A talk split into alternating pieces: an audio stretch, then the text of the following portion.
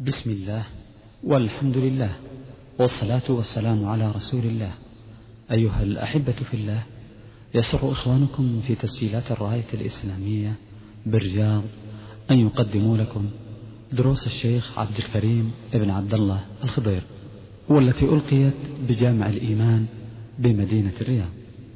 ومع شرح كتاب الحج من كتاب عمدة الأحكام نسأله تعالى أن ينفع المسلمين بهذه الدروس وأن يجزي الشيخ عبد الكريم الخضير خير الجزاء؟ والآن نترككم مع مادة هذا الشريف. وخيرته من خلقه. بلغ الرسالة وأدى الأمانة ونصح الأمة. وجاهد في الله حق جهاده حتى أتاه اليقين من ربه. فصلوات الله وسلامه عليه وعلى آله وأصحابه وأتباعه ما تعاقب الليل والنهار. أما بعد ففي ليلة الخامس والعشرين من شهر شوال من سنة ألف وثلاثمائة ألف وأربعمائة وثلاثة وعشرين من هجرة النبي صلى الله عليه وسلم وفي جامع الإيمان بمدينة الرياض بحي السويدي يسرنا أن نفتتح هذه الدروس العلمية بفضيلة الشيخ الدكتور عبد الكريم بن عبد الله الخضير الذي نسأل الله تعالى أن يجزيه خير ما جزى عباده الصالحين وأن يكتب خطواته حسنات وأن يغفر لنا وله الذنوب والسيئات. ننبه الإخوة الذين يستمعون إلينا عبر شبكة الإنترنت أن من أراد إرسال سؤاله فأمامه البريد الإلكتروني لهذا الجامع. كما ننبه الإخوة الحاضرين إلى أن الأسئلة ستكون تحريرية مكتوبة. نسأل الله تعالى أن يوفق الجميع للعلم النافع والعمل الصالح والحمد لله رب العالمين وصلى الله وسلم على نبينا محمد. الحمد لله رب العالمين صلى الله وسلم وبارك على عبده ورسوله نبينا محمد وعلى آله وصحبه أجمعين. قبل البدء نحيي الجميع بتحية الإسلام فنقول السلام عليكم ورحمة الله وبركاته. بدأ ننبه إلى أمر مهم وهو أن عدة الأحاديث تزيد على الأربعين. والساعات خمس. الوقت لا يستوعب شرح هذه الأحاديث. الوقت لا يكفي وعلى هذا سوف نسلك مسلكا مناسبا لإكمال هذه الأحاديث في هذه الليالي الخمس. وأشبه ما يكون بالتعليق حسب الحاجة. والبسط لمسائل الحج له مظانه. شرح كتاب المناسك من الزاد في سبعة عشر شريطا وشرح حديث جابر في الحج وشرح كتاب المناسك من صحيح البخاري في أشرطة كثيرة. من أراد التوسع لمعرفة أحكام الحج ومسائله يرجع إلى هذه الأشرطة وغيرها من ما سجل لأهل العلم وما كتب في الباب. فنشرح شرحا يناسب تكون فيه الموازنة بين عدة الأحاديث مع ضيق الوقت. العمدة للإمام الحافظ عبد الغني عبد الواحد بن سرور المقدسي. كتاب عني به أهل العلم منذ تأليفه.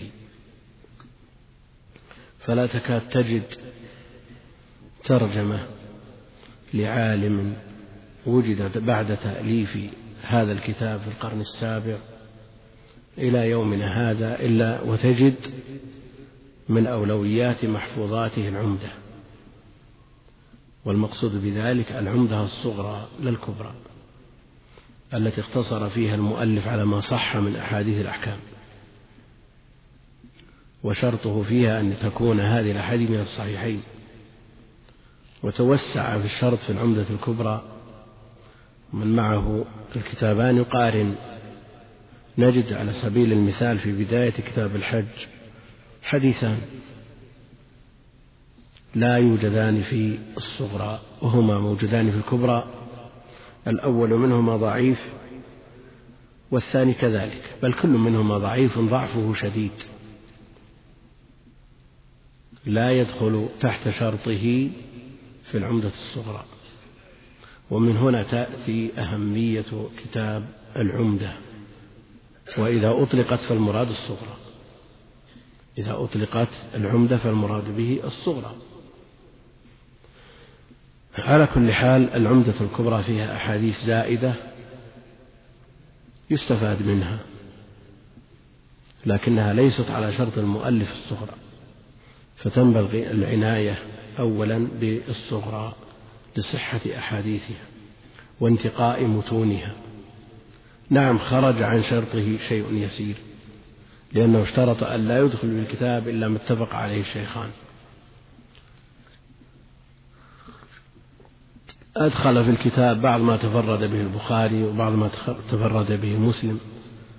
ووهم في بعض وهذا شيء يسير جدا في بعض الروايات التي لا توجد عندهما. على كل حال كتاب العمدة ليس بحاجة إلى التعريف. فهو معروف عند أهل العلم مشروح من قبل جمع غفير من أهل العلم المذاهب كلها. وإن كان صاحبه حنبليا لكنه مشروح من قبل علماء شافعية وحنابلة ومالكية وغيرهم. عندنا الترجمة يقول المؤلف رحمه الله تعالى كتاب الحج. كتاب الحج. الكتاب كررنا مرارا أنه مصدر. كتب يكتب كتابا وكتابة وكتبا. وعرفنا أن المادة مادة الكتب والكتابة تدل على الجمع. كما قالوا تكتب بنو فلان إذا اجتمعوا منه قيل جماعة الخيل كتيبة وهذا كلام مكرور يقال في كل كتاب من كتب العلم. هنا يسمى الكتاب ويراد يطلق الكتاب ويراد به اسم المفعول المكتوب. الجامع لمسائل الحج. كتاب الحج المراد به هنا المكتوب الجامع لمسائل الحج. والحج عرفوه في اللغة بأنه القصد. يحجون سب الزبرقان المزعفرة يعني يقصدون. وهو قصد مكة لأداء أحد النسكين. قصد مكة لأحد لأداء أحد النسكين هنا لأن الحج المراد به هنا ما يشمل العمرة لأنه أدخل أحاديث العمرة في الحج فيطلق الحج هنا بمعناه الأعم وهو القصد.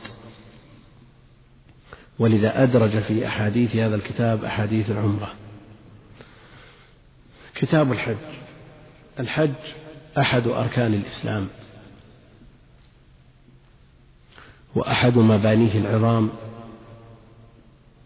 جاءت النصوص التي تدل على أنه ركن من أركان الإسلام ومن أشهرها حديث ابن عمر المتفق عليه بني الإسلام على خمس شهادة أن لا إله إلا الله وأن محمدا رسول الله وإقام الصلاة وإيتاء الزكاة والحج وصوم رمضان. هذا في المتفق عليه يعني تقديم الحج على الصيام. وهو المرجح عند الإمام البخاري ولذا بنى كتابه على ذلك فقدم المناسك على الصيام. جاء في صحيح مسلم من حديث ابن عمر أيضا في الحديث نفسه أنه قال بني الإسلام على خمس شهادة أن لا إله إلا الله وأن محمد رسول الله. وإقام الصلاة وإيتاء الزكاة وصوم رمضان والحج. فقال قائل قال له رجل الحج وصوم رمضان. قال لا صوم رمضان والحج. والرواية التي فيها تقديم الحج على الصيام في الصحيحين. وهذا الاستدراك من ابن عمر على هذا القائل في مسلم. كأن ابن عمر رضي الله عنهما أراد أن يؤدب هذا القائل وأن الحديث محفوظ عنده على الوجهين محفوظ عنده عن النبي عليه الصلاة والسلام على الوجهين. فلما استدرك عليه وقال الحج وصوم رمضان؟ قال لا صوم رمضان والحج. وهو متأكد من روايته عن النبي عليه الصلاة والسلام على هذا الوجه. وإن كان لا ينفي الرواية الأخرى. ومنهم من يقول أن ابن عمر نسي نسي الرواية التي فيها تقديم الحج على الصيام. وعلى كل حال جمهور أهل العلم على تقديم الصيام على الحج وبنوا على ذلك مؤلفاتهم. لكن الإمام البخاري كأنه رجح رواية تقديم الحج على الصيام فبنى على ذلك ترتيب الكتاب. الأركان الخمسة بالنسبة للركن الأول من لم يأتي به لم يدخل في الإسلام أصلا. أمرت أن أقاتل الناس حتى يشهدوا أن لا إله إلا الله أو حتى يقولوا لا إله إلا الله. الصلاة المنقول عن الصحابة تكفير تارك الصلاة. كان هذا اتفاق منهم على كفر تارك الصلاة. بقية الأركان من الزكاة والصيام والحج القول بكفر تارك كل واحد منه منها قول معروف عند أهل العلم. قال به جمع من أهل العلم. ولو اعترف بالوجوب. أما إذا أنكر الوجوب فهو كافر إجماعا. فتارك الزكاة الممتنع من دفع الزكاة كافر عند بعض أهل العلم.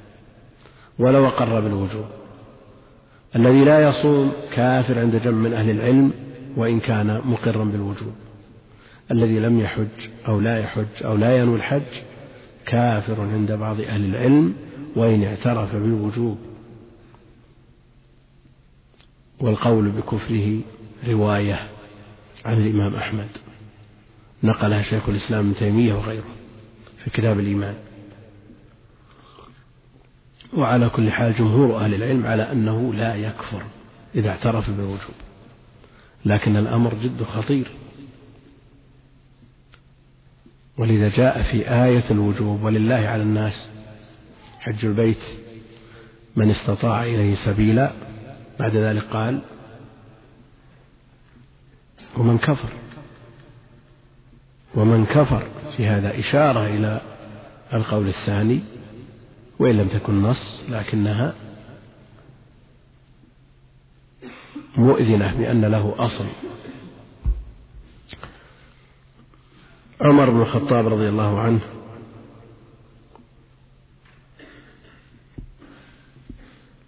كتب إلى الأنصار أن ينظر من كانت له جدة يستطيع بها أن يحج فلم يحج أن تضرب عليه جزية اضربوا عليهم الجزية. ما هم بمسلمين؟ ما هم بمسلمين. فالأمر خطير والتساهل من كثير من الناس يستطيع أن يحج قادر على الحج بنفسه وماله. ومع ذلك يتأخر الشاب يقول إذا تخرجت والشابة تقول إذا تزوجت ويتعللون ويتعذرون بأعذار لا قيمة لها. وأسماء بنت عميس في الطلق تطلق. جاءها المخاض وتخرج إلى الحج وتلد في المحرم. عشرة كيلو عن المدينة. يعني اهتمام الصحابة وعناية الصحابة تختلف عن تساهلنا وتراخينا. فالله يعفو ويسامح. هذا ركن من أركان الإسلام. ما تدري ما تحمله الأيام بالنسبة لك. ما تدري ماذا يقدر لك. هل تتمكن في غير هذا العام أن تحج أو لا تتمكن؟ ولذا المرجح عند أهل العلم أن الحج واجب على الفور. واجب على الفور لا على التراخي.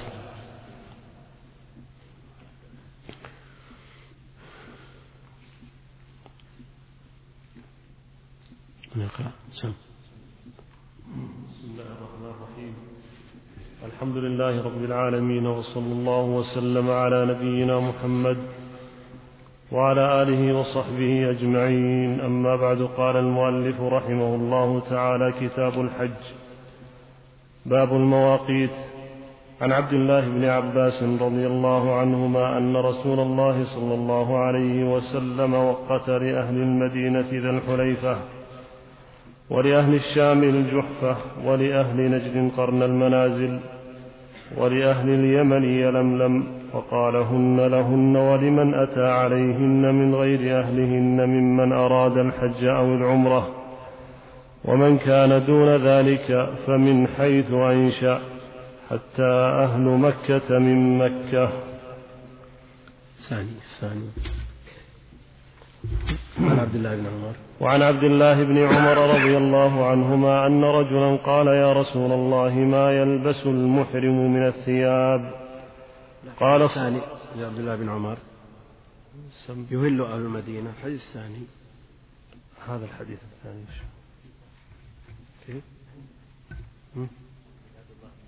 نعم.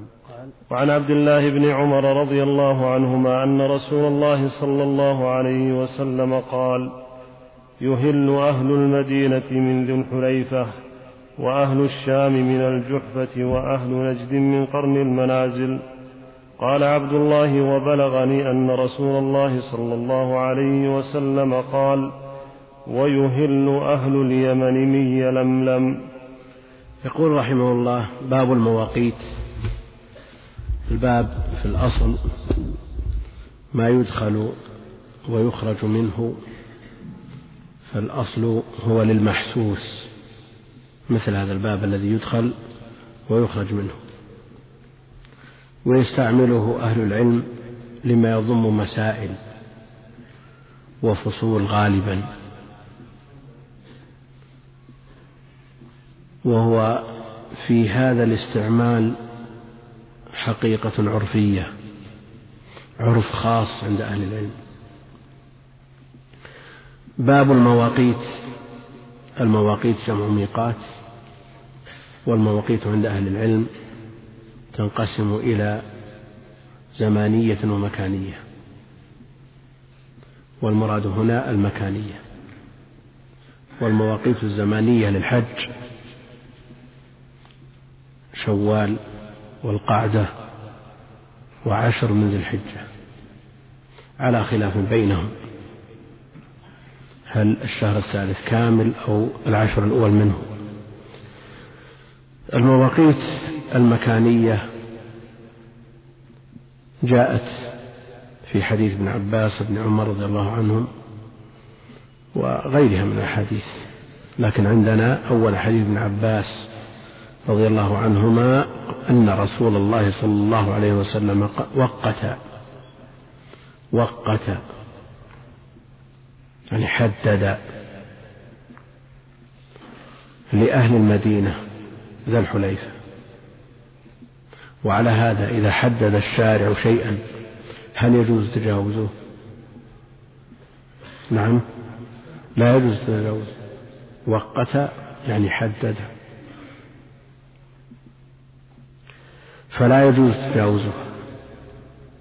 خلافا لمن يقول أن هذه الصيغة لا تدل على الوجوب. وقت لأهل المدينة ذا الحليفة. وهو المعروف بالأبيار مكان معروف قرب المدينة وهو أبعد المواقيت من مكة ولأهل الشام الجحفة ولأهل نجد قرن بإسكان الراء قرن المنازل وهي أماكن معروفة مطروقة وهم صاحب الصحاح حيث زعم أن قرن بفتح الراء قرن ونسب إليها أويس القرني وأخطأ في مكانه أيضا. المقصود أن صاحب الصحاح وهم في الضبط والتحديد ونسبة أويس. ولأهل اليمن يلملم ويقال له ألملم. ويقولون الآن لملم بدون ياء ولا همز. وقال عليه الصلاة والسلام هن لهن. هن أي هذه المواقيت لهن أي لأهل تلك الجهات أو لتلك الجهات والمراد أهلها ولمن أتى عليهن من غير أهلهن. شخص من أهل العراق مر بالمدينة يحرم من ذي الحليفة. شخص من أهل نجد مر بالمدينة يحرم من ذي الحليفة. شخص من أهل اليمن مر بالطائف يحرم من قرن المنازل وهكذا. هن لهن ولمن أتى عليهن من غير أهلهن.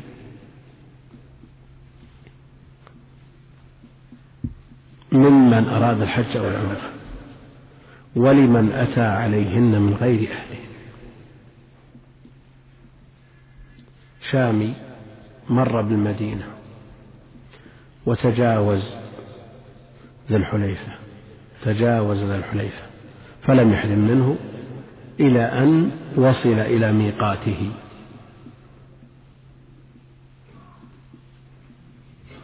آه. شامي أجل الإحرام وقد مر بذي الحليفة أجله إلى الجحفة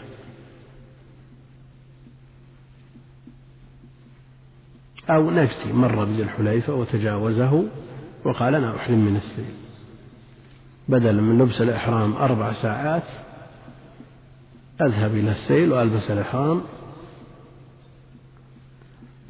أقل من ساعة. هن لهن ولمن أتى عليهن من غير أهلهن. هل يلزم شيء أو لا.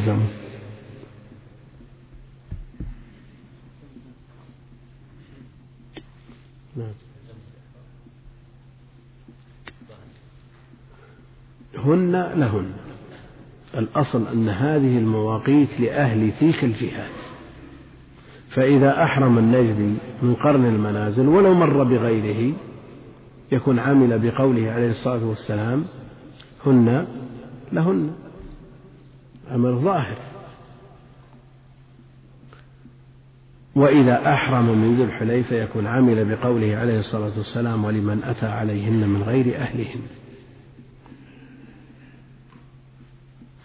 مقتضى تأجيل الإحرام إلى ميقاته الأصلي عمل بالطرف الأول هن لهن. وإحرامه من الميقات الذي مر به يقتضيه قوله عليه الصلاة والسلام ولمن أتى عليهن من غير أهلهن. لكن إذا فعل هذا الفعل شامي مر بالمدينة وقال لن أحرم من الآن الجحفة قدام. وأجل الإحرام إلى أن وصل الجحفة. لا شك أنه مخالف لقوله عليه الصلاة والسلام ولمن أتى عليهن من غير أهلهن. لكن له أن يقول أنا عملت بقوله عليه الصلاة والسلام هن لهن. فهل عليه من شيء؟ هل عليه من بأس؟ أولا من تجاوز الميقات بغض النظر عن هذه المسألة تجاوز الميقات بالكلية.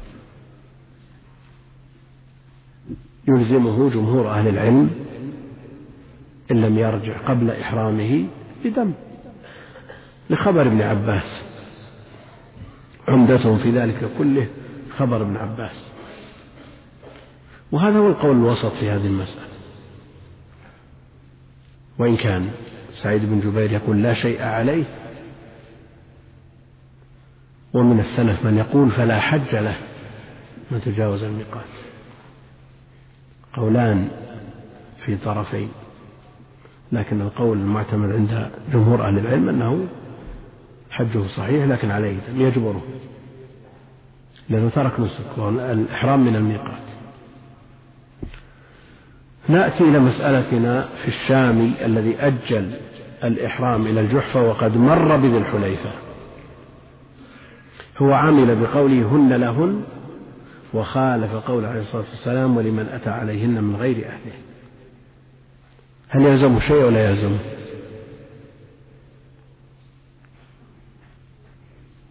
عند مالك لا يلزمه شيء لأنه أحرم من ميقاته المحدد له شرعا.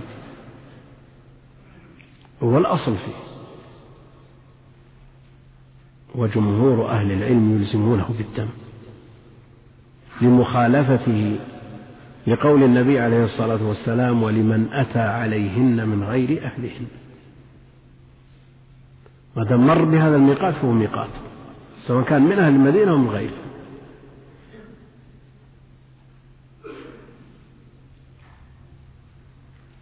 ورأي الإمام مالك وجهه.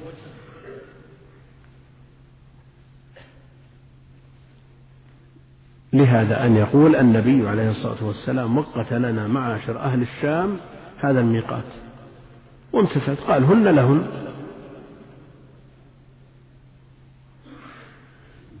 على كل حال الأحوط في هذه المسألة أن لا يتجاوز الميقات الذي يمر به أولا. ولمن أتى عليهن من غير أهلهن ممن أراد الحج أو العمرة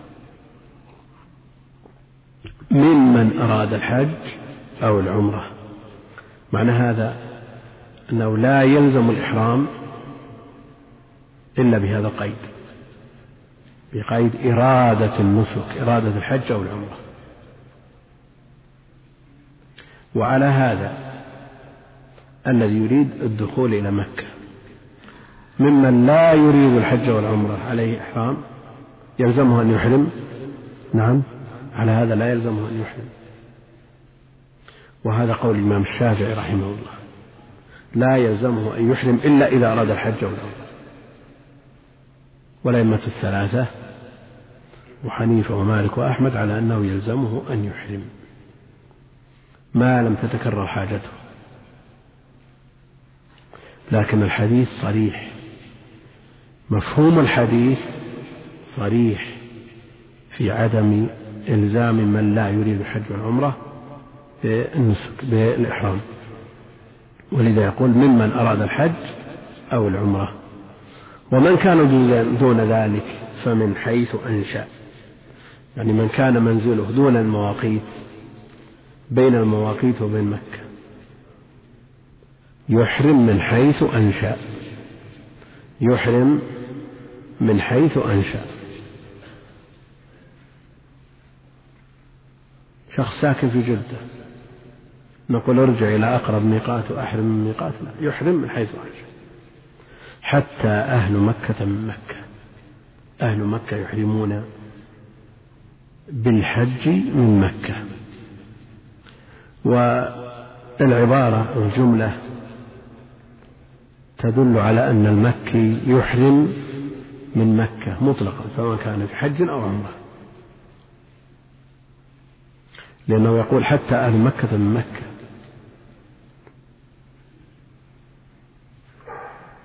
عموم اللفظ يتناول الحاج والمعتمر. فيحرم المكي من مكة سواء كان نسكه حجا أو عمرة. لكن جمهور أهل العلم على أن المعتمر لا بد أن يخرج إلى الحل. لا بد أن يخرج إلى الحل.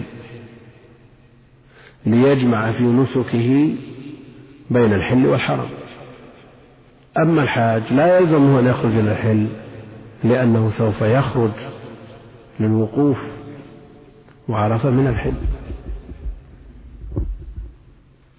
وعلى هذا حمل أهل العلم هذا الحديث على الحاج دون المعتمر ما الذي يخرج المعتمر من هذا النص؟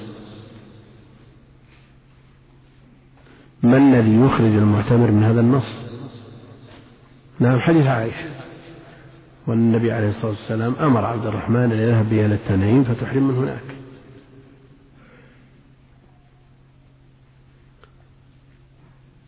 والرسول عليه الصلاة والسلام وصحابته معه في الانتظار.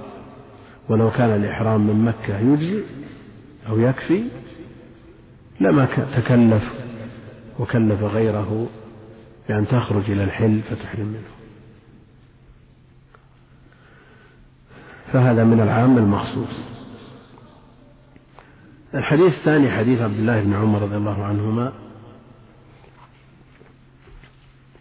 أن رسول الله صلى الله عليه وسلم قال يهل أهل المدينة من ذي الحليفة. يهل أهل المدينة من ذي الحليفة. هذا خبر. والمراد به الأمر. يأتي الأمر بلفظ الخبر وحينئذ يكون أبلغ.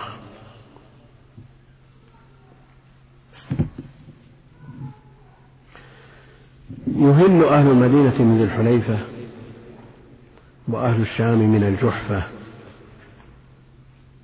الجحفة. التي دعا النبي عليه الصلاة والسلام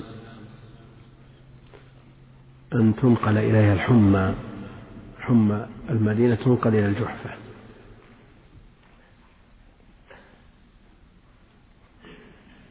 وهل في مثل هذه الدعوة اعتداء لأن الجحفة في ذلك الوقت قرية مأهولة؟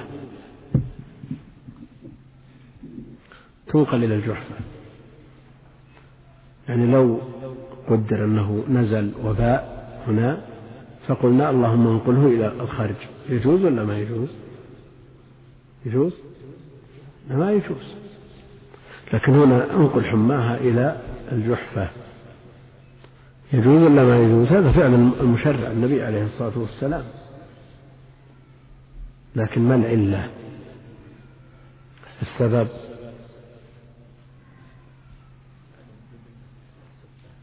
مأهولة. قرية مأهولة فيها سكان نعم. نعم. يهود نعم. فيها يهود. وأهل نجد من قرن المنازل قال وبلغني أن رسول الله صلى الله عليه وسلم قال ويهل أهل اليمن من يلملم. ويهل أهل اليمن من يلملم. بلغني. هذه الصيغة تدل على الاتصال والانقطاع. بلغني أن رسول الله صلى الله عليه وسلم قال ويهل أهل اليمن من يلملم. نعم. نعم انقطاع.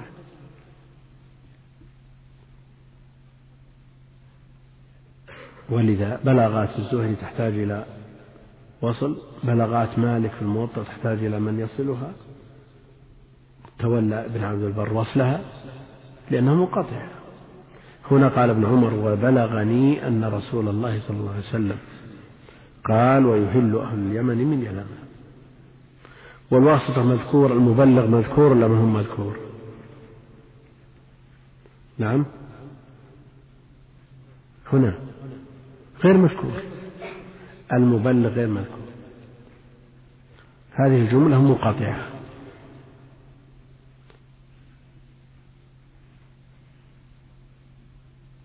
هنا هل نقول إن هذا مرسل صحابي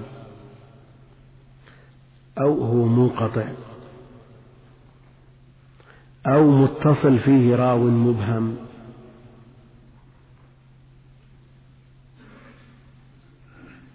نعم. ها.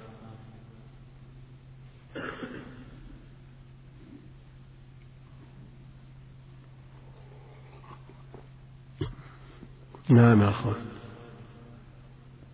هنا يقول ابن عمر وبلغني أن رسول الله صلى الله عليه وسلم قال ويهل أهل اليمن من يلملم. نعم.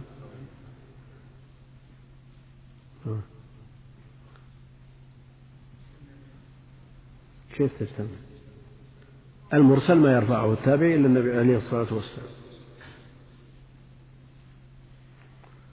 المرسل المطلق مرسل الصحابي ما يرويه الصحابي عن النبي عليه الصلاة والسلام مما لم يسمعه منه إما لصغر سنه أو تأخر إسلامه أو غيبته وله حكم الاتصال عند عامة أهل العلم. أما الذي أرسله الصحابي فحكمه الوصل على الصواب.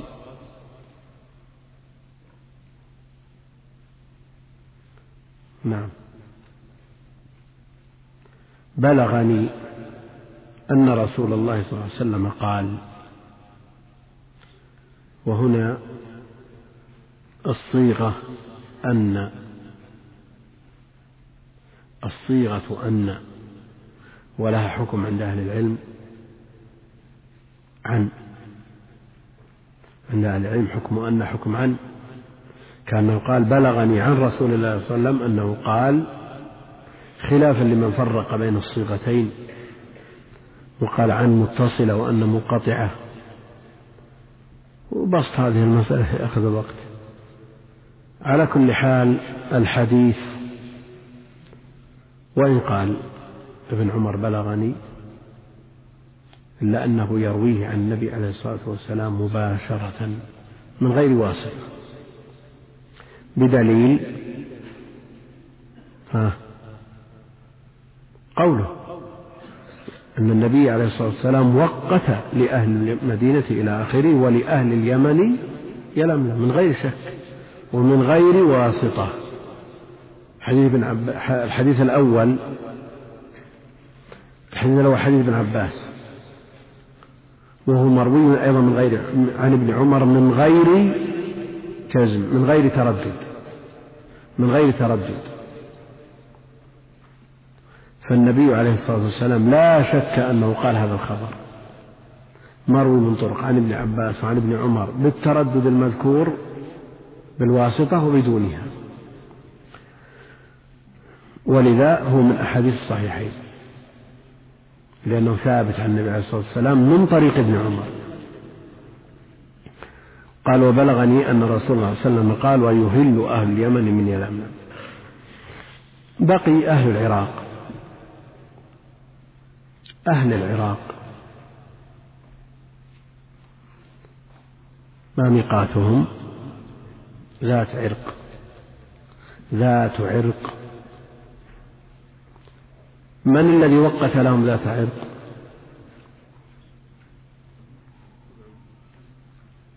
نعم لا إشكال في كون عمر رضي الله عنه وقت لأهل العراق ذات عرق. أما المرفوع ففيه ما فيه. وإن كان له طرق تدل على أن له أصل. جاء الصحابة لما فتح أو لما مصرت الأمصار الكوفة والبصرة وغيرها طلبوا أن يحدد عمر رضي الله عنه ويوقت لهم ميقات يحرمون منه فوقت لهم ذات عرق. فمن طلب من عمر وعمر بل عمر رضي الله عنه حينما وقت ولم يقل لهم إن النبي عليه الصلاة والسلام وقت لهم ذات عرق قد يكون خفي عليهم التوقيت النبوي. قد خفي عليهم التوقيت النبوي فطلبوا من عمر وهذا من موافقاته. وإلا فكون النبي عليه الصلاة والسلام وقت لهم يروى من طرق متعددة تدل على أن له أصلا نعم سم وعن عبد الله بن عمر رضي الله عنهما أن رجلا قال يا رسول الله ما يلبس المحرم من الثياب؟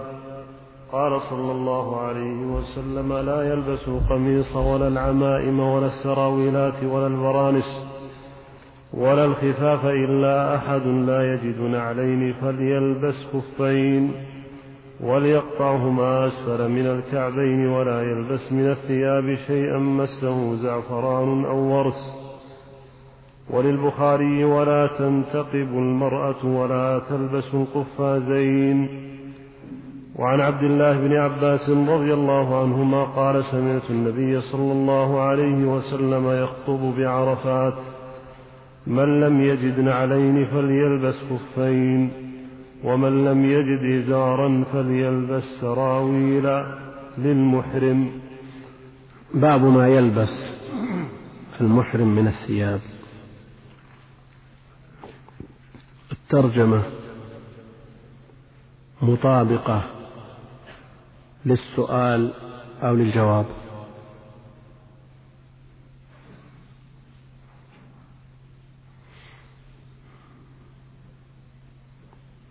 مطابقة للسؤال ولا الجواب للسؤال. السؤال ما يلبس المحرم من الثياب والجواب لا يلبس. فلو كانت ترجمة بالنفي باب ما لا يلبسه المحرم من الثياب لطابقت الجواب.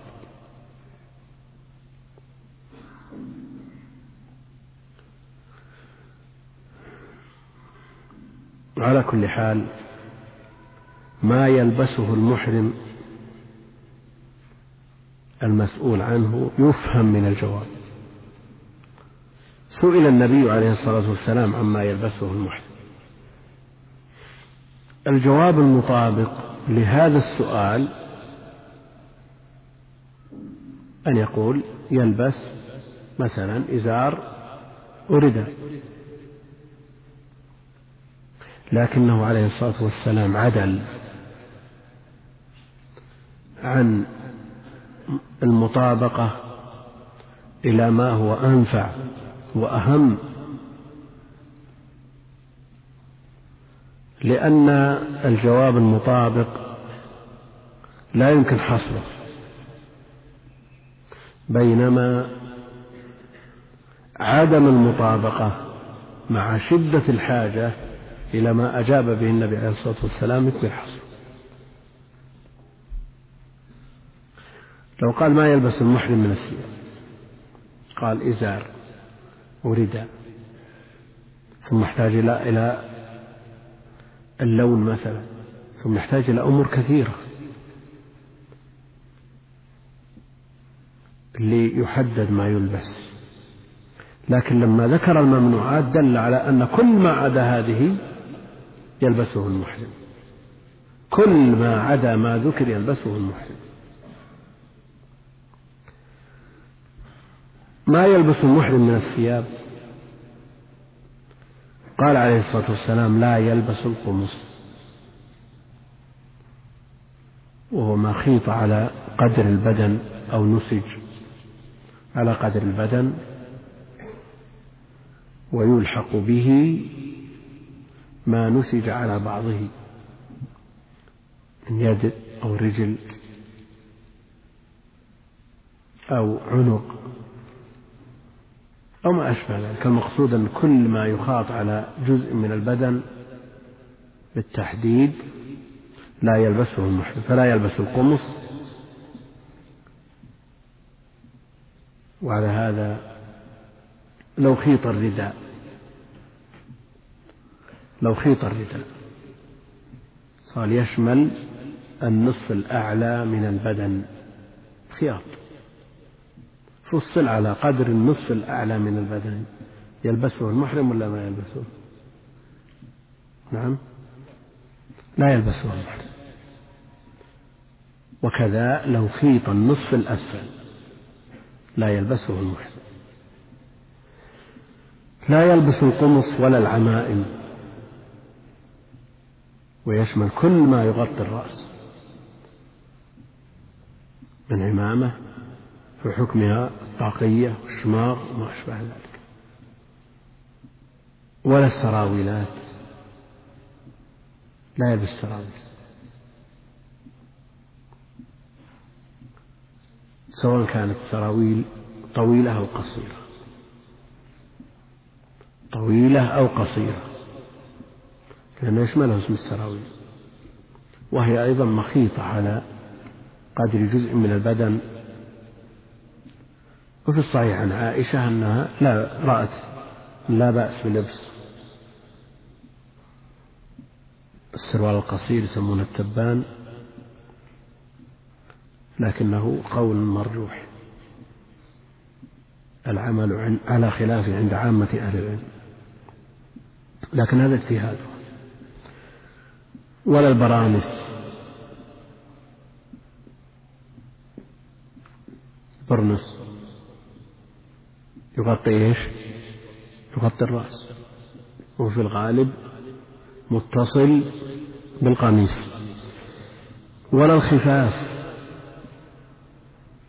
الخفاف التي تغطي الكعب. إلا أحد لا يجد النعلين فليلبس الخفين. الذي لا يجد النعلين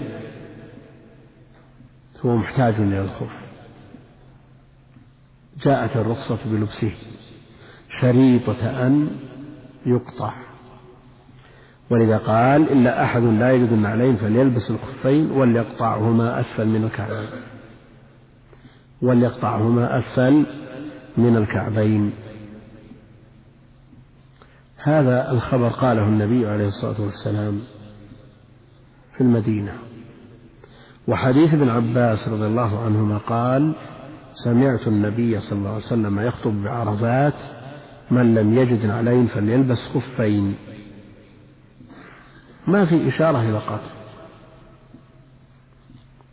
ليس فيه إشارة إلى القطع. والحاجة داعية إلى البيان. لأنه بعرفات حضره من لم يحضر المدينة. الحاجة داعية إلى البيان.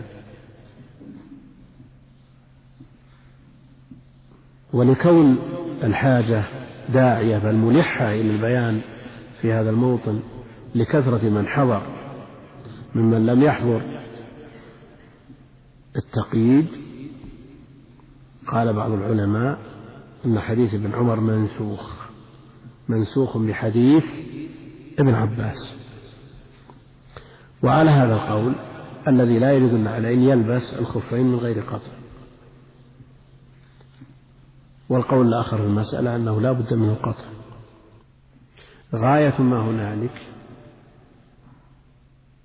أن حديث ابن عمر مقيد وحديث ابن عباس إيش؟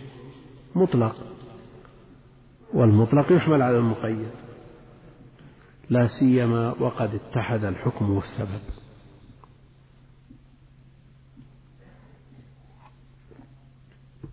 القاعدة عند أهل العلم إذا اتحد الحكم والسبب في المطلق والمقيد يحمل ولا ما يحمل؟ يحمل اتفاقا. إذا اتحد الحكم والسبب. على هذا لا بد من القطع ولو لم يذكر في حديث ابن عباس. اكتفاء بالقيد الذي ورد في حديث ابن عمر. أما لو كان الظرف واحد الظرف واحد في الحديثين لا شك أن هذا من أوضح صور حمل المطلق على المقيد. لكن الوجه الثاني أو القول الثاني له وجه وهو أن الحاجة داعية. إلى البيان ولا يجوز تأخير البيان عن وقت الحاجة. نعم بين سابقا لكن هل كل من حضر سمع هذا البيان؟ أو الذي يغلب على الظن أن أكثر من حضر بعرفة لم يحضر بالمدينة؟ لأنه لما سمع الصحابة رضوان الله عليهم بأن النبي عليه الصلاة والسلام عازم على الحج كما في حديث جابر عند مسلم أتوه من كل ناحية. اجتمع عنده خلائق. مد البصر عن يمينه وعن شماله من أمامه ومن خلفه. مد البصر. فهؤلاء أكثرهم لم يسمع القيد.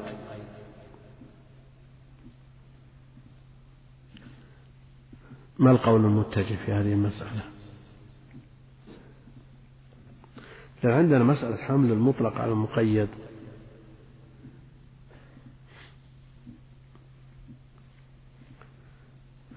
لا سيما في مثل هذه الصورة مع اتحاد الحكم والسبب.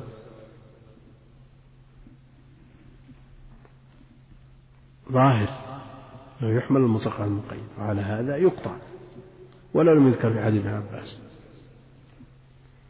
نعم لو اختلف الحكم والسبب أو الحكم فقط لا يحمل المطلق على المقيد كما هو موضح مفصل. أما هنا اتحد الحكم والسبب. ولذا يختلف أهل العلم في القطع.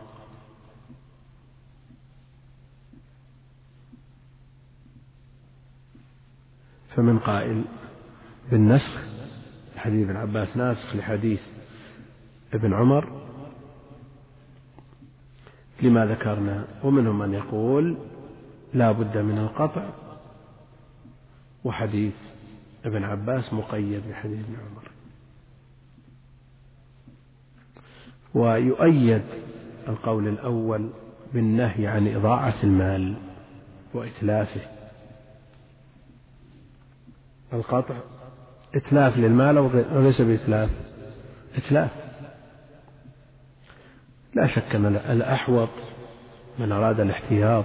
لنفسه نعم أن يعمل بالأشد وهو القطع. لكن من عمل بالقول الآخر له وجه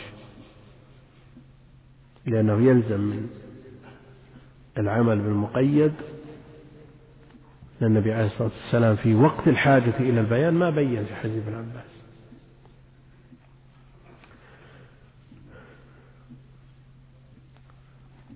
ولا يلبس من الثياب شيئا. مسه زعفران أو ورس زعفران معروف. له لون ورائحة ومثل الورس نبت طيب الريح. ولهذا يمنع المحرم من الطيب. بجميع ألوانه وأشكاله. وللبخاري ولا تنتقب المرأة يعني لا تلبس النقاب ولا تلبس القفازين وهما يغطي اليد لا تنتقب المرأة والمراد بالمرأة هنا إيش؟ المحرمة المرأة المحرمة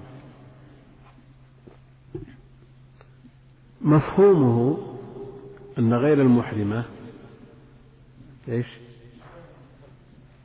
تنتقب مفهومه أن غير المحرمة لها أن تنتقب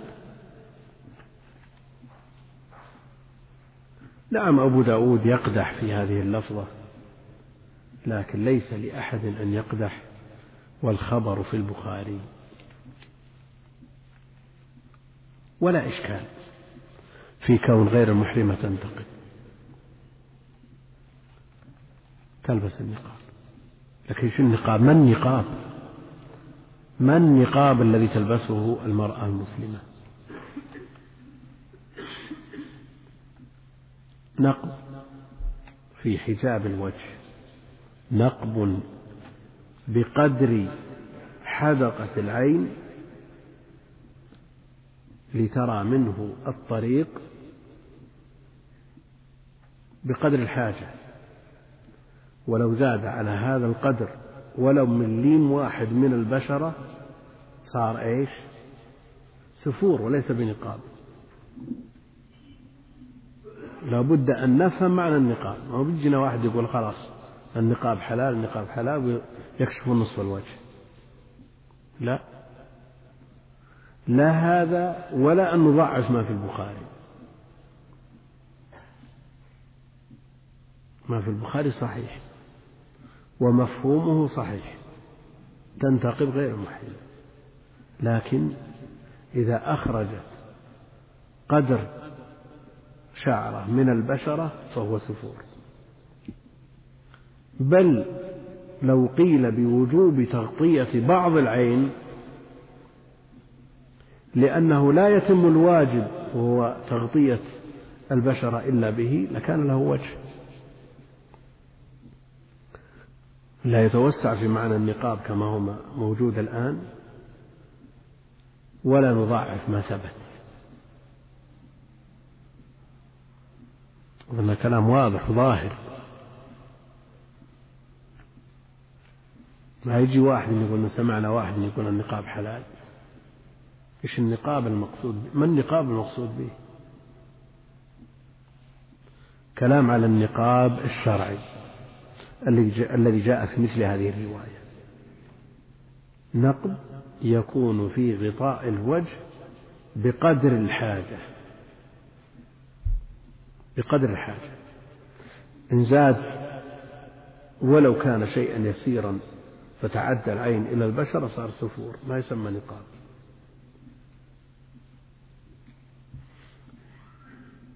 ولو قيل بوجوب تغطية بعض العين لأنه لا يتم ستر البشرة بالكامل إلا بستر بعض العين وما لا يتم الواجب إلا به فهو واجب مقرر عند أهل العلم فنفهم الموضوع بدقة. لا نضعف ما في الصحيح لأن الناس توسعوا في النقاب لا. لكن نفهم إذا أردنا أن نعمل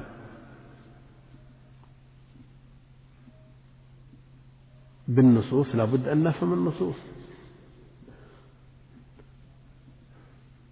الواقع ما يغير من النصوص شيء أبدا. نعم الاحتياط مطلوب. وسد الذرائع مطلوب مقرر في الشرع لكن يبقى أن كل شيء يقدر بقدره. ولا ننزل النصوص على أفهام العامة. لا ننزل النصوص على أفهام العامة. لأن في أموالهم حق معلوم للسائل والمحروم. العامة يقول المحروم اللي عنده الملايين لكن ما يستفيد منه. هذا محروم. مسكين. يعطى من الزكاة. ما يعطى من الزكاة. ولو فهم العامة أنه محروم. فالنصوص لا تنزل على أفهام العامة. ولا على أفهام أهل الأهواء. إنما الذي يفهم النصوص على حقيقتها وعلى وجهها هم سلف الأمة وأئمتها من الصحابة والتابعين.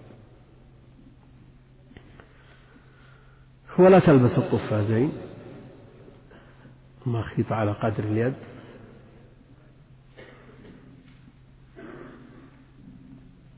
لكن هل لها أن تلبس ما يغطي القدمين؟ أو نقول القدمان مثل اليدين؟ تلبس المرأة والمحرم الشراب الرجلين نعم تلبس. تلبس لأنها ليست ممنوعة من المخيط. إلا ما نص عليه. إلا ما نص عليه.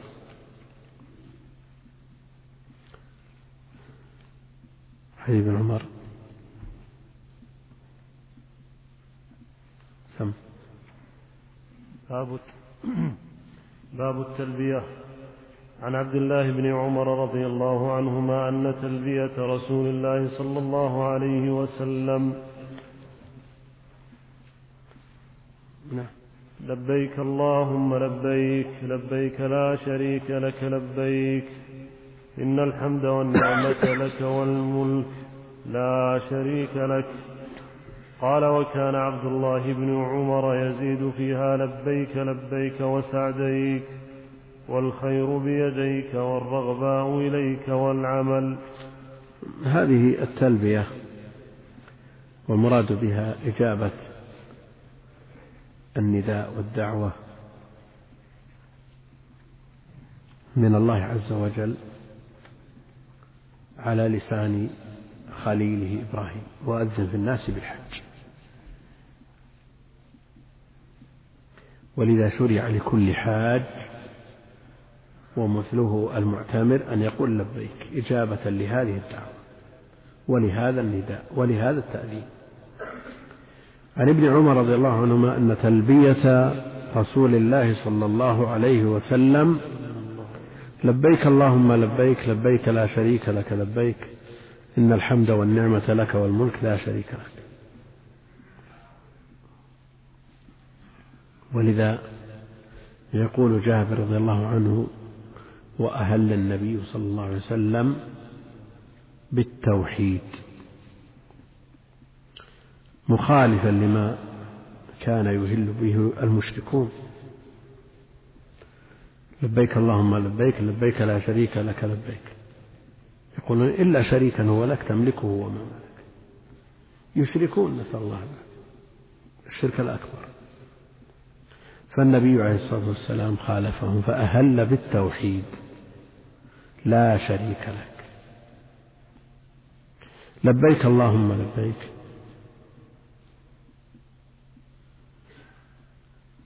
مثنى يعني إجابة واستجابة بعد استجابة.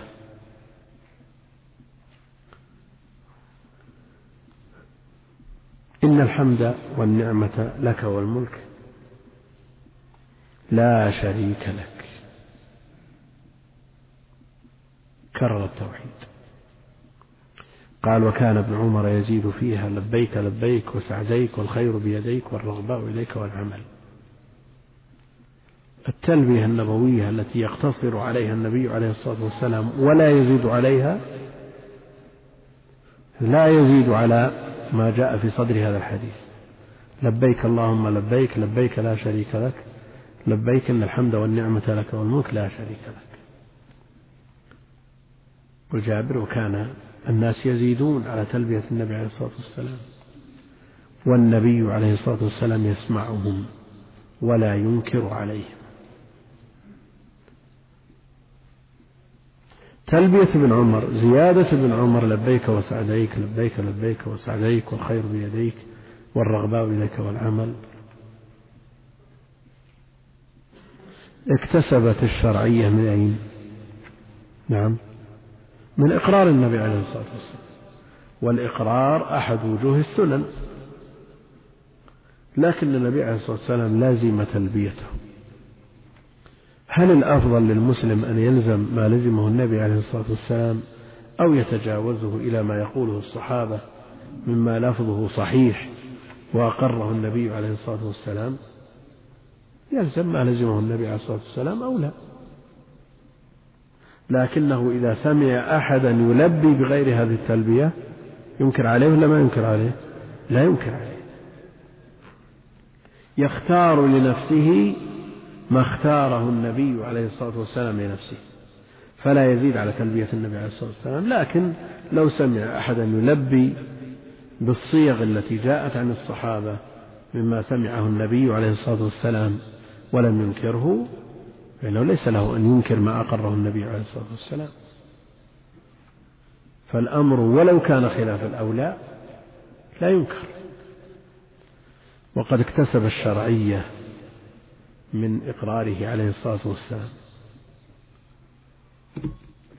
التلبية سنة عند جمهور أهل العلم قيل بوجوبها.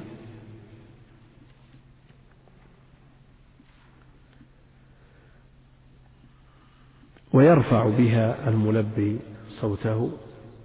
كان الصحابة رضوان الله عليهم يصرخون بها يرفعون أصواتهم بالتلبية ويكررون التلبية. والمرأة تخفض صوتها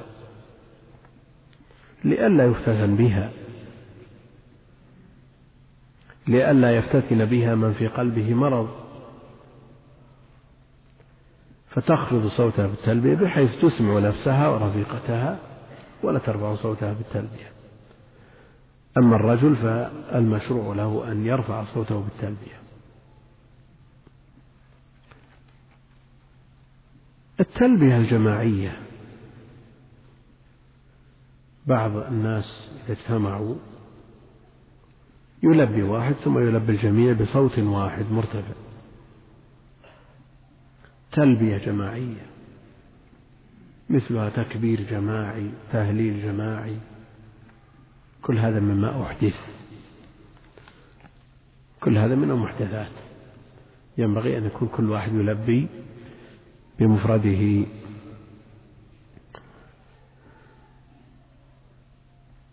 نعم. أذان طيب. حديث أبي هريرة. نعم.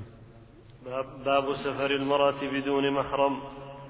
عن أبي هريرة رضي الله عنه قال قال رسول الله صلى الله عليه وسلم لا يحل لامرأة تؤمن بالله واليوم الآخر أن تسافر مسيرة يوم وليلة إلا ومعها ذو محرم. وفي لفظ للبخاري لا تسافر مسيرة يوم إلا مع ذي محرم.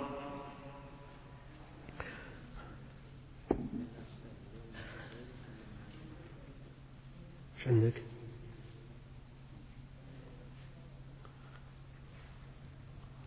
إلا مع ذي محرم الرواية الثانية والأولى. والأولى. عندك؟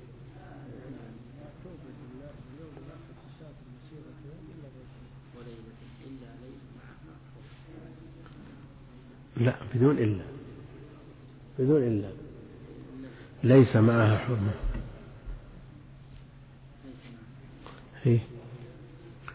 حديث أبي هريرة رضي الله عنه أن رسول الله صلى الله عليه وسلم قال لا يحل لامرأة لا يحل.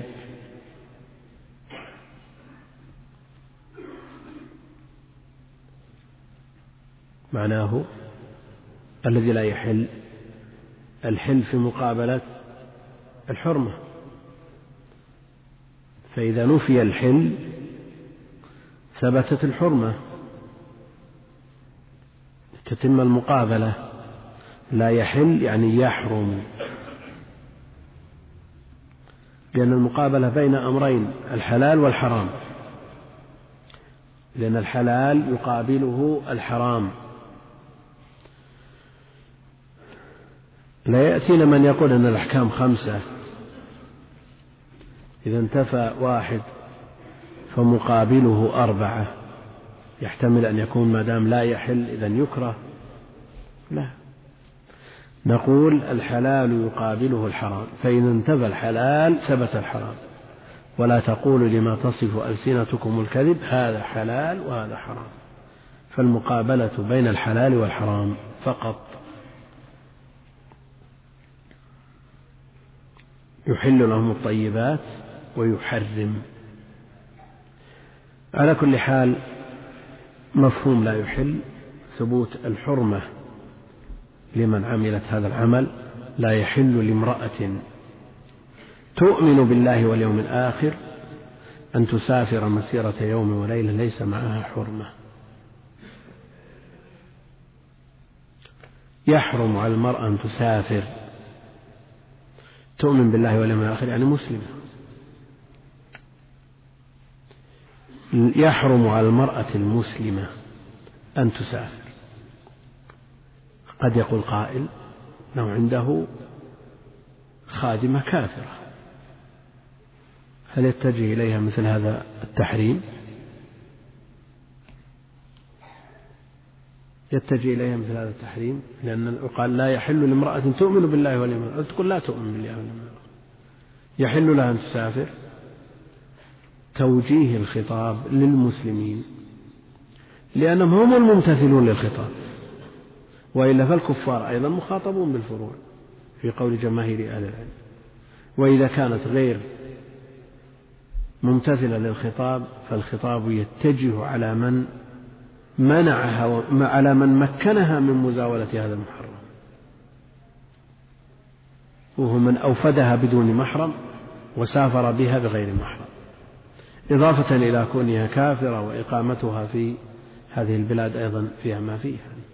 العلم المقصود أن قوله لا يحل يعني يحرم ولامرأة تؤمن بالله واليوم الآخر يعني المسلمة لأنها هي الممتثلة لمثل هذه التوجيهات الشرعية.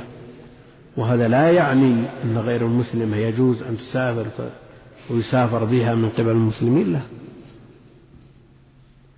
لأن مخاطبة بفروع الشريعة وهذا منها وحينئذ يتجه الخطاب إلى من مكنها. قد يقول قائل هو يسافر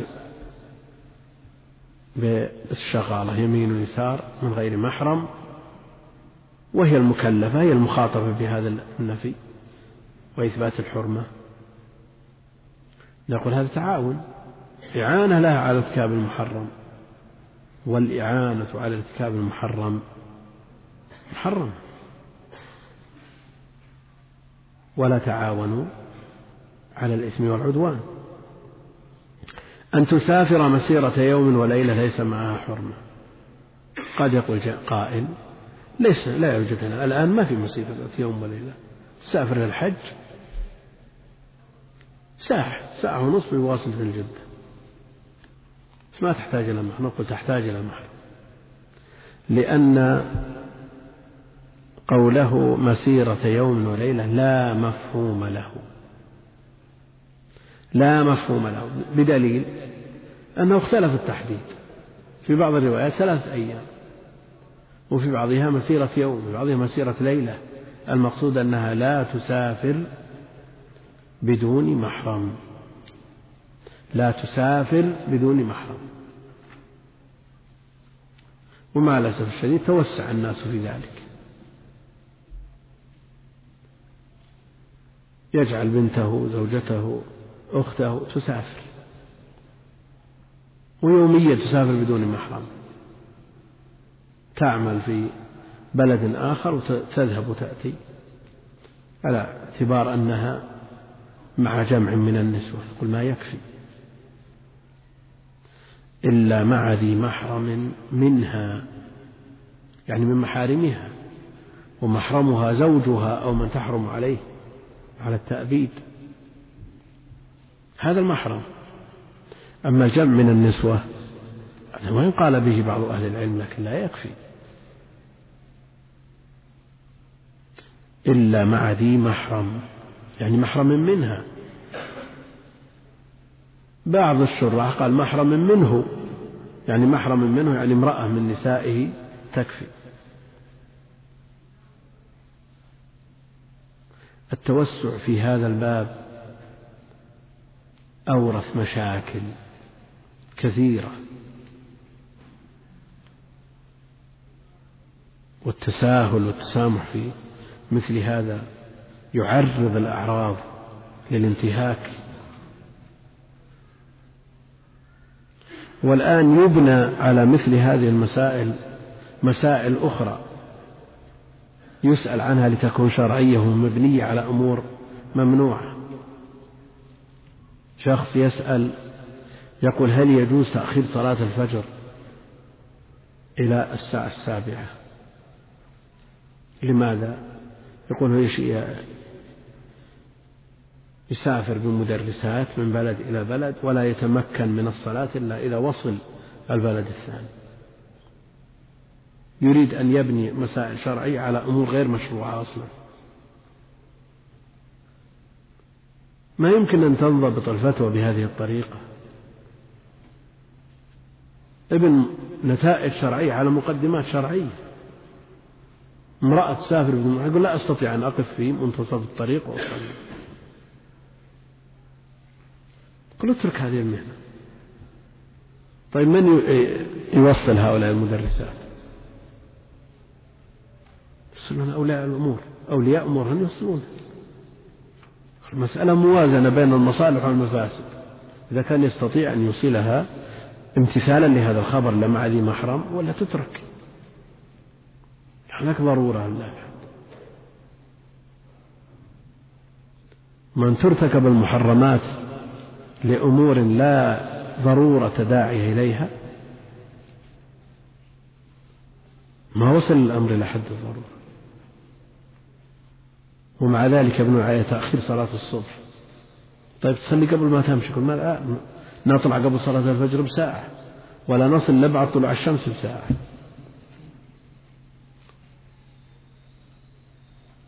يريد أن يؤخر صلاة الفجر لماذا؟ لأنه يوصل المدرسات بدون محرم. ظلمات. بعضها فوق بعض بعض الناس يتسامح. يقول سلم المرأة إلى المطار سلمها تركب الطائرة وتستلم من المطار الثاني. كم حصل من عطل ومن خلل؟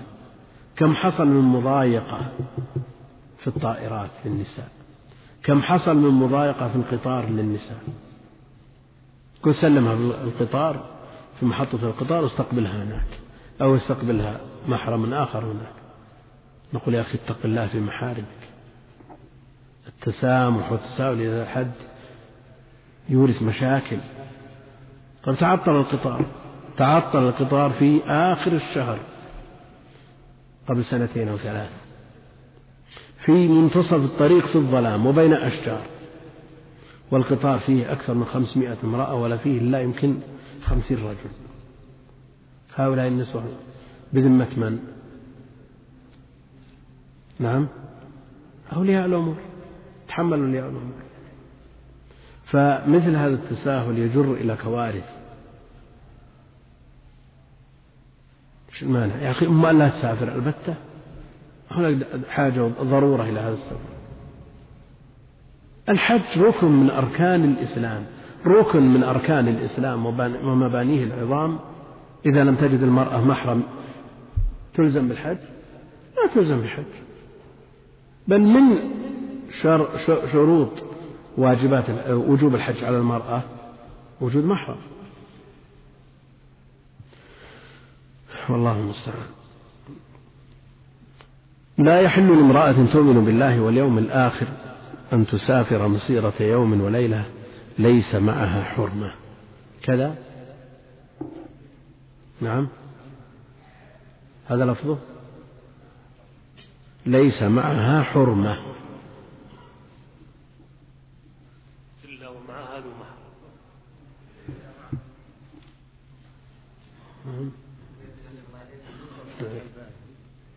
شو يقول؟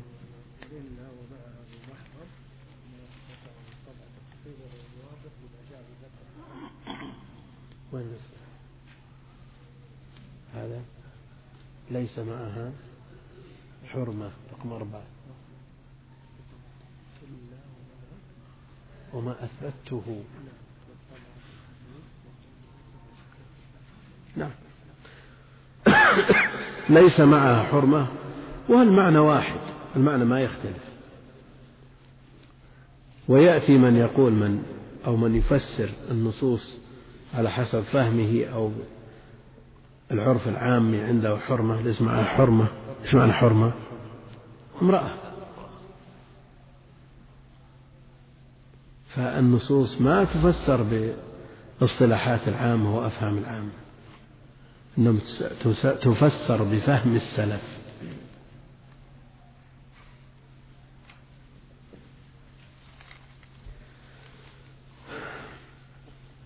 لا بد من المحرم وهو الزوج أو من تحرم عليه على التأبيد ممن بلغ سن التكليف من بلغ سن التكليف. ولم يتصل. ولم يتصف بالغفلة. ولم يتصف بالغفلة. والعلماء يختلفون في الأعمى هل يكفي في المحرمية ولا يكفي؟ والصواب أنه يكفي. عنده من الحساسية ما يجعله يحافظ على آه، موليته.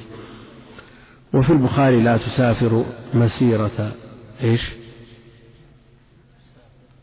أيوه. مسيرة.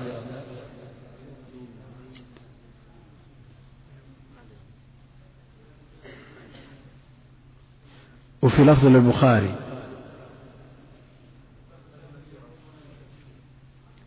مسيرة يوم. مسيرة يوم. في مسيرة. وهذا ليس اللفظ للبخاري أيضا. هذا اللفظ لمسلم. هذا من نعم. هذا لفظ مسلم وليس لفظ البخاري وإن وهم المؤلف رحمه الله تعالى فنسبها للبخاري. على كل حال هذا نهي صريح لا تسافر والنهي يقتضي التحريم. النهي يقتضي التحريم. فهو مؤيد لما قبله. نأخذ الباب الذي يليه. باب الفدية ولا أسئلة؟ في أسئلة كثيرة كثير؟ نعم. نجيب على واحد اثنين هات. نجيب على اللي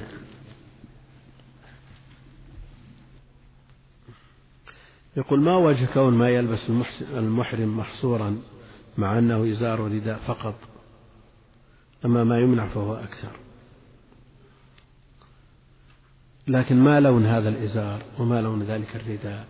وما سمكه؟ وما حجمه؟ يحتاج إلى إلى إلى توصيف.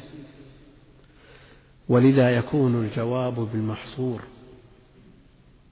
فإذا ذكر ما يمنع فما عداه مباح. ولذا يقول أهل العلم في الجرح والتعديل لا بد من بيان سبب الجرح. وأما التعديل فلا يشترط بيانه. لا يشترط بيان سبب التعديل. لماذا؟ لأنه لا يمكن حصر. أما الجرح فيحصل بشيء واحد يمكن حصر. إذا قيل فلان ثقة هل يلزم بيان كونه ثقة لأنه يصلي ويصوم ويحج ويبر والديه ولا يتعامل بالربا ولا ي... ما يحتاج. لكن سبب الجرح لأنه يحصل بشيء واحد لا بد منه عند جمهور أهل العلم. فلان ليس بثقة لماذا؟ نعم لأنه يغش في المعاملة. لماذا؟ لأنه عاق أو لأنه يشرب أو ما أشبه ذلك. يقول هل تعتبر جدة ميقات أو محاذية؟ ليست بميقات وليست محاذية لميقات إلا بالنسبة لمن جاء من سواكن من السودان. جدة محاذية للميقات. وما حكم من يأتي من الخارج ولا يحاذي الميقات فهو أي شيء إذا أحرم من جدة نعم. هو يحاذي الميقات. إذا جاء من المغرب أو من مصر يحاذي الميقات قبل جدة. ما صحة أثر ابن عباس؟ لا يدخل أحد مكة إلا محرما. إذا في كلام طويل لأهل العلم لكن يمكن حمله لو صح على أنه لا يدخل أحد أحد مكة ممن يريد الحج أو العمرة إلا محرم. ليتفق مع الحديث. هل يقال في التلبية الله أكبر كبيرا والحمد لله كثيرا وسبحان الله بكرة لا هذه ليست من التلبية. من تعدى الميقات فهل يرجع إلى ميقاته أو إلى أقرب ميقات؟ يأتي بذلك ما ذكرناه عن مالك وعن الجمهور. من تعدى الميقات عند الجمهور لا بد أن يرجع إلى نفس الميقات. وعند مالك يكفيه أن يرجع إلى أقرب المواقيت. هل يجوز تكرار العمرة في سفرة واحدة ويوم واحد؟ أو هناك ضابط لتكرار العمرة. مسألة التكرار مسألة يختلف فيها أهل العلم لكن كون النبي عليه الصلاة والسلام أذن لعائشة أن تعتمر وقد اعتمرت مع حجها صحيح أنها حجت قارنة ومع ذلك أذن لها أن تحج. وأمر عبد الرحمن يعمرها أن تعتمر وأمره أن يعمرها من التنعيم. لكن لا يكون ديدنه ذلك. يعتمر ويحل ويعتمر لا. لكن لو قدر أنه ممن آه، يتأخر مجيئه إلى مكة أزمان ثم استغل هذا الوقت في أكثر من عمرة لا بأس إن شاء الله تعالى.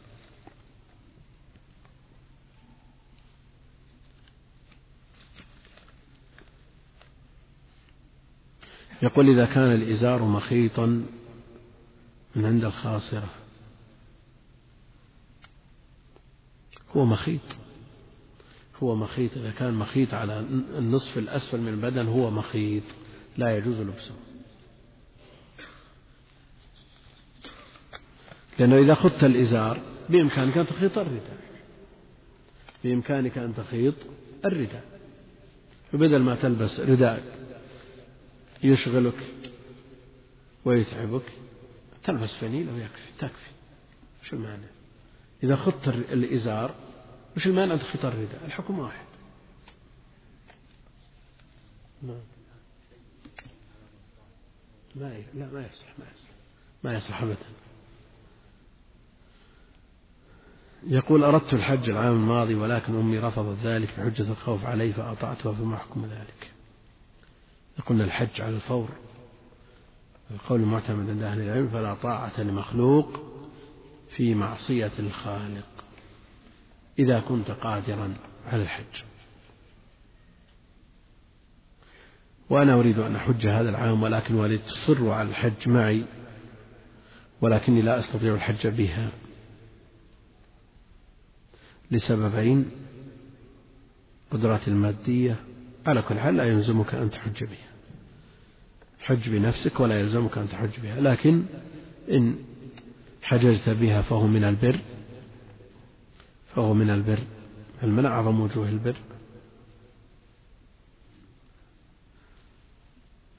هنا يقول ما حكم من اشتغل بهذه التجارة وهي القيام بحج الخادمات مع أنه يحصل من المحرمات ما الله به عليم؟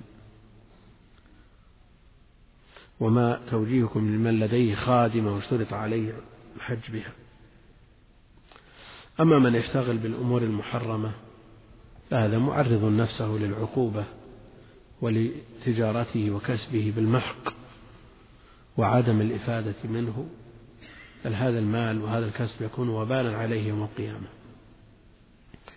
والخادمة كغيرها تحتاج إلى محرم. عند عند الشافعي إن كان مذهبها شافعي وترى ذلك يجوز لها أن تحج مع رفقة مأمونة من النساء. كل عليه أن يعمل بما يدين الله به. من أفتاه إذا أفتاه من تبرأ الذمة بفتياه. وقال هذا القول له وجه وأفتاه بذلك. إذا كانت الذمة تبرأ بمن بهذا المفتي لا بأس. أما أن يجتهد بنفسه وليس بأهل الاجتهاد لا يجوز له ذلك. فالأصل ما جاء عن النبي عليه الصلاة والسلام. لا يحل لامرأة تؤمن بالله واليوم الآخر أن تسافر مسيرة يوم وليلة إلا ومعها ذو محرم. يقول مع العلم أنه يحصل من المحرمات ما الله به عليم بد أن يحصل. مع التجاوزات الشرعية لا بد أن يحصل. والسيئات بعضها عقوبة لسيئة أخرى. ففي الخبر السيئة تقول أختي أختي. كما أن الإنسان إذا عمل حسنة خالصة لوجه الله عز وجل فإنها تقول أختي أيضا فيوفق لعمل حسنة أخرى. وهكذا. يقول ما هو توجيهكم لمن لديه خادم واشترط على الحج بها. هذا شرط ليس في كتاب الله. قل لا بأس إذا اشترط عليه أن يحج بها أن يدفع لها نفقات الحج وفاء بهذا الشرط لكن لا يخالف. لا بد عليها لا, لا بد أن تحضر محرم يحج بها.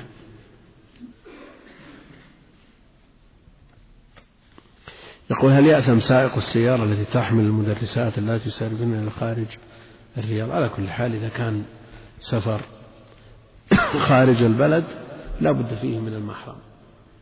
لا بد فيه من المحرم. ومعنى لا يحل يعني يحرم. ولا تسافر نهي والنهي يقتضي التحريم. فإذا حرم عليها حرم على من يعاون يعينها على ذلك.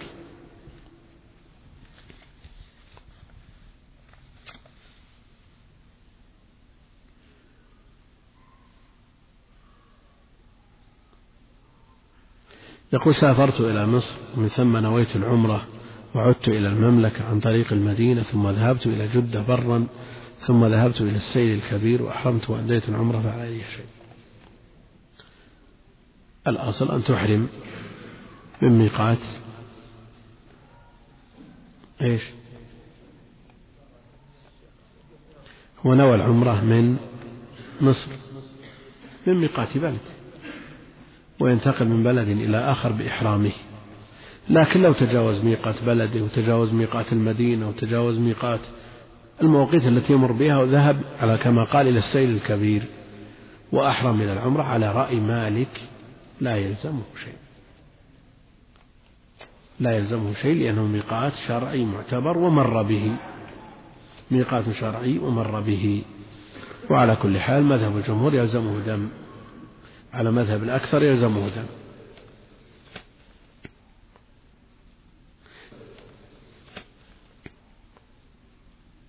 يقول هل يترتب على تقديم الحج على الصوم أمور وأحكام؟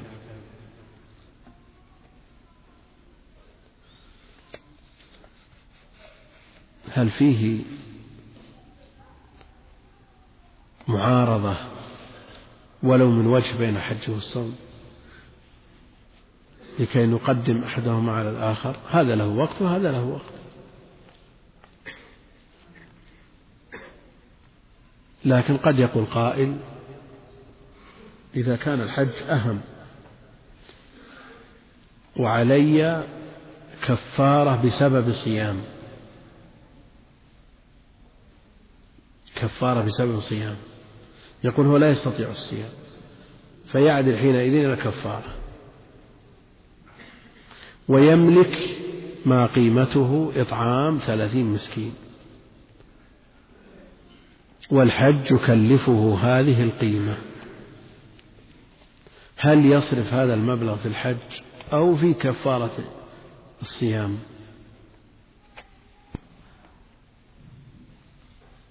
مسألة افتراضية. يعني ما يظهر وجه تعارض بين الحج والصوم إلا في هذه الصورة. يمكن؟ يظهر وجه التعارض بين الحج إلا في هذه الصورة؟ لأنه يقول هل يترتب على تقديم الحج على الصوم أمور أو أحكام؟ نفترض أن شخص يملك ثلاثمائة ريال. هل ثلاثمائة تمكنه من إطعام ثلاثين مسكين أفطرها في رمضان وهو لا يستطيع الصيام؟ وتمكنه من أن يؤدي فريضة الحج.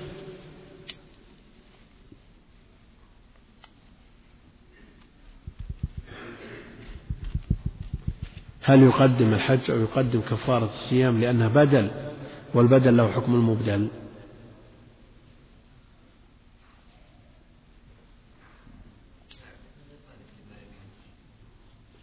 غير مالك لمال الحج. هو عنده ثلاثمائة ريال حج يمكن يحج بها.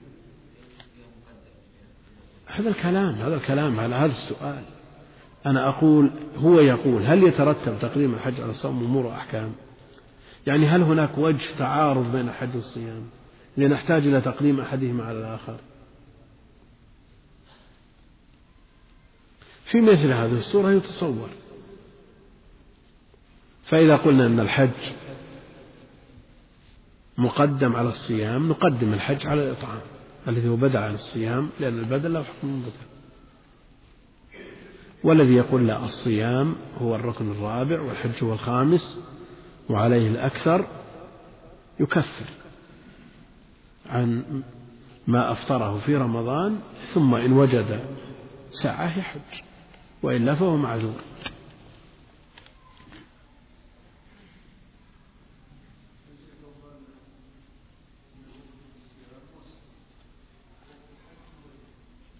الوقت وقت التكفير تقصد. التكفير موسع. يعني إلى إيش؟ والحج على الفور.